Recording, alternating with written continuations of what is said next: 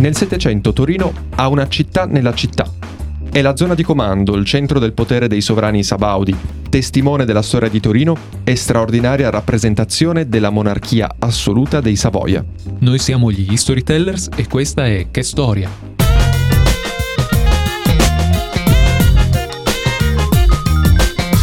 Torino è stata la prima capitale dell'Italia unita tra il 1861 e il 1864, ma quando lo diventa in realtà era già da secoli la capitale di uno Stato, e precisamente dal 1563. Allora era capitale del Ducato di Savoia. Nel 1714 lo diventa del Regno di Sicilia per pochi anni, fino al 1720, quando è capitale del Regno di Sardegna. Il che è curioso, visto che non si trova né in Sicilia né in Sardegna, ma questa è un'altra storia. Sta di fatto che quando il duca Emanuele Filiberto di Savoia sceglie di stabilirsi a Torino, è chiaro che la prima esigenza è quella di trovare un palazzo sufficientemente adeguato ad ospitare non solo la famiglia del duca, ma anche la vita politica dello Stato. Viene quindi individuata la zona intorno al Duomo, perché lì si trovava il palazzo del vescovo costruito sulle antiche mura romane e viene appunto scelto dal duca come sua prima residenza. Una galleria collegava il palazzo del vescovo al castello della città, cioè l'attuale Palazzo Madama, molto utile nel caso in cui ci fosse stato bisogno di difendersi. Un altro edificio poco distante era la casa che Emanuele Filiberto aveva donato alla sua favorita, Beatrice di Langosco, nel frattempo il duca fece gettare le fondamenta per un nuovo palazzo che verrà chiamato di San Giovanni proprio perché in corrispondenza del Duomo. Nel giro di 200 metri quadri Emanuele Filiberto era riuscito a sistemarsi e a dare il via al cantiere di quella che più tardi sarebbe stata definita la zona di comando della capitale. Piazza Castello diventa il nuovo centro cittadino, soppiantando il vecchio foro della città romana su cui continuavano a svolgersi i mercati. Dopo il 1563, un'altra data cardine è il 1584. In quell'anno Carlo Emanuele I incarica l'architetto di Orvieto, Ascanio Vitozzi, di costruire un nuovo edificio che raccordi quelli esistenti. È allora che nasce il palazzo rivolto verso Piazza Castello, che collega l'antico palazzo del vescovo, la galleria verso il castello e il palazzo di San Giovanni. Nel corso del 600 e del 700 questo complesso viene uniformato e perfezionato anche negli interni per rispondere alle esigenze di rappresentazione del potere del sovrano. E man mano che lo Stato cresceva di importanza, le necessità aumentavano sia in termini di spazio che di monumentalità delle architetture.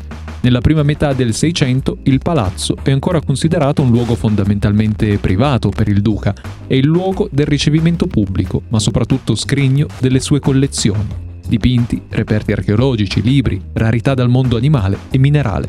A questo scopo Carlo Emanuele aveva progettato lui stesso una galleria che al tempo stesso raccogliesse le sue collezioni e raccontasse la storia della sua famiglia. Si trovava proprio nella galleria tra il palazzo e il castello, che il duca poteva percorrere con i suoi ospiti affacciandosi sui giardini che costeggiavano gli edifici. Gli uffici dei segretari di Stato, invece, erano relegati dalla parte opposta, nell'antica casa della Langosco.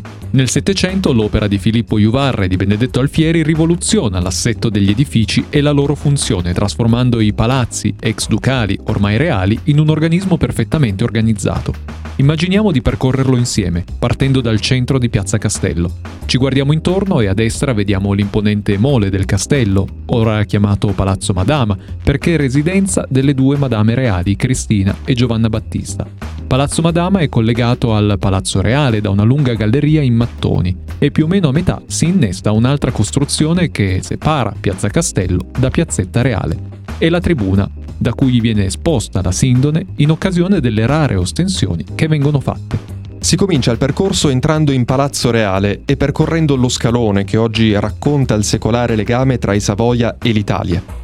L'idea è di Vittorio Emanuele II, che all'indomani dell'unità commissiona all'architetto e scenografo Ferri una grande rappresentazione del ruolo della sua famiglia nel processo unitario nazionale dopo la grande sala delle guardie svizzere che nel fregio mostra la mitica ascendenza sassone dei Savoia, si percorrono le sale di facciata di Palazzo Reale, riordinate da Pelagio Palagi per Carlo Alberto. Sono le sale politiche, quindi la sala del trono, la sala delle udienze ancora la sala del Consiglio dei Ministri, dove il 4 marzo 1848 Carlo Alberto firmava lo statuto.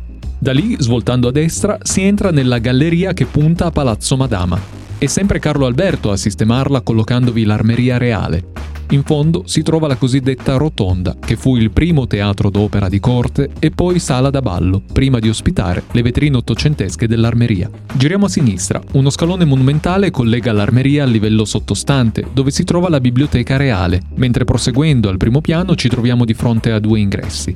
Da una parte si entra nelle segreterie di Stato, gli uffici occupati dai ministri del regno che affacciano sulla piazza Castello, negli ambienti oggi utilizzati dalla prefettura di Torino. Per maggiore comodità, i ministri accedono ai loro uffici dai portici di Piazza Castello, grazie a uno scalone apposito. L'altra porta si apre invece su una galleria che passa dietro agli uffici e congiunge con il Palazzo degli Archivi che custodisce le carte prodotte dai ministeri, ma porta anche al palco reale che affaccia sul Teatro Regio. Procedendo si arriva all'Accademia Reale, istituita alla fine del Seicento per la formazione militare dei giovani rampolli dell'aristocrazia. A questa è collegata anche la cavallerizza, un grande edificio utilizzato per le esercitazioni a cavallo, e infine il percorso si chiudeva con la zecca. Abbiamo idealmente percorso centinaia di metri di camere, corridoi, gallerie, passaggi, scale, sale di ricevimento, uffici pubblici, archivi, gli spazi per le esercitazioni militari, con un affaccio a teatro. Questa è la zona di comando di Torino, un complesso di edifici nati in contesti e epoche diverse, riordinati o riorganizzati nel Settecento secondo i criteri dell'accentramento imposti dalla visione assolutistica del potere, che a Torino, come nel resto d'Europa, stava trasformando l'immagine delle capitali, una sorta di città nella città. Cosa è rimasto della zona di comando?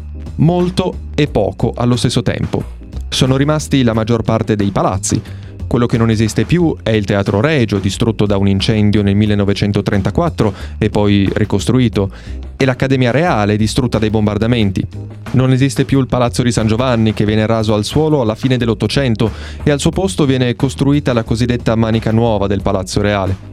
Manca l'ultimo tratto della galleria tra Palazzo Reale e Palazzo Madama, così come la tribuna delle ostensioni, al posto della quale oggi troviamo la cancellata di Piazzetta Reale. Resta però l'idea architettonica e urbanistica, ma soprattutto della concezione degli spazi del potere nell'antico regime.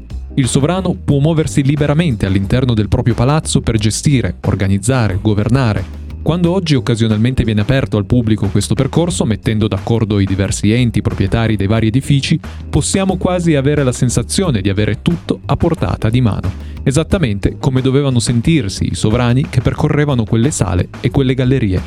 Un patrimonio architettonico, storico e culturale giustamente riconosciuto con l'iscrizione nelle liste dell'UNESCO come patrimonio dell'umanità, che però aspetta ancora una vera e propria valorizzazione, ma che rende una volta di più Torino una città speciale.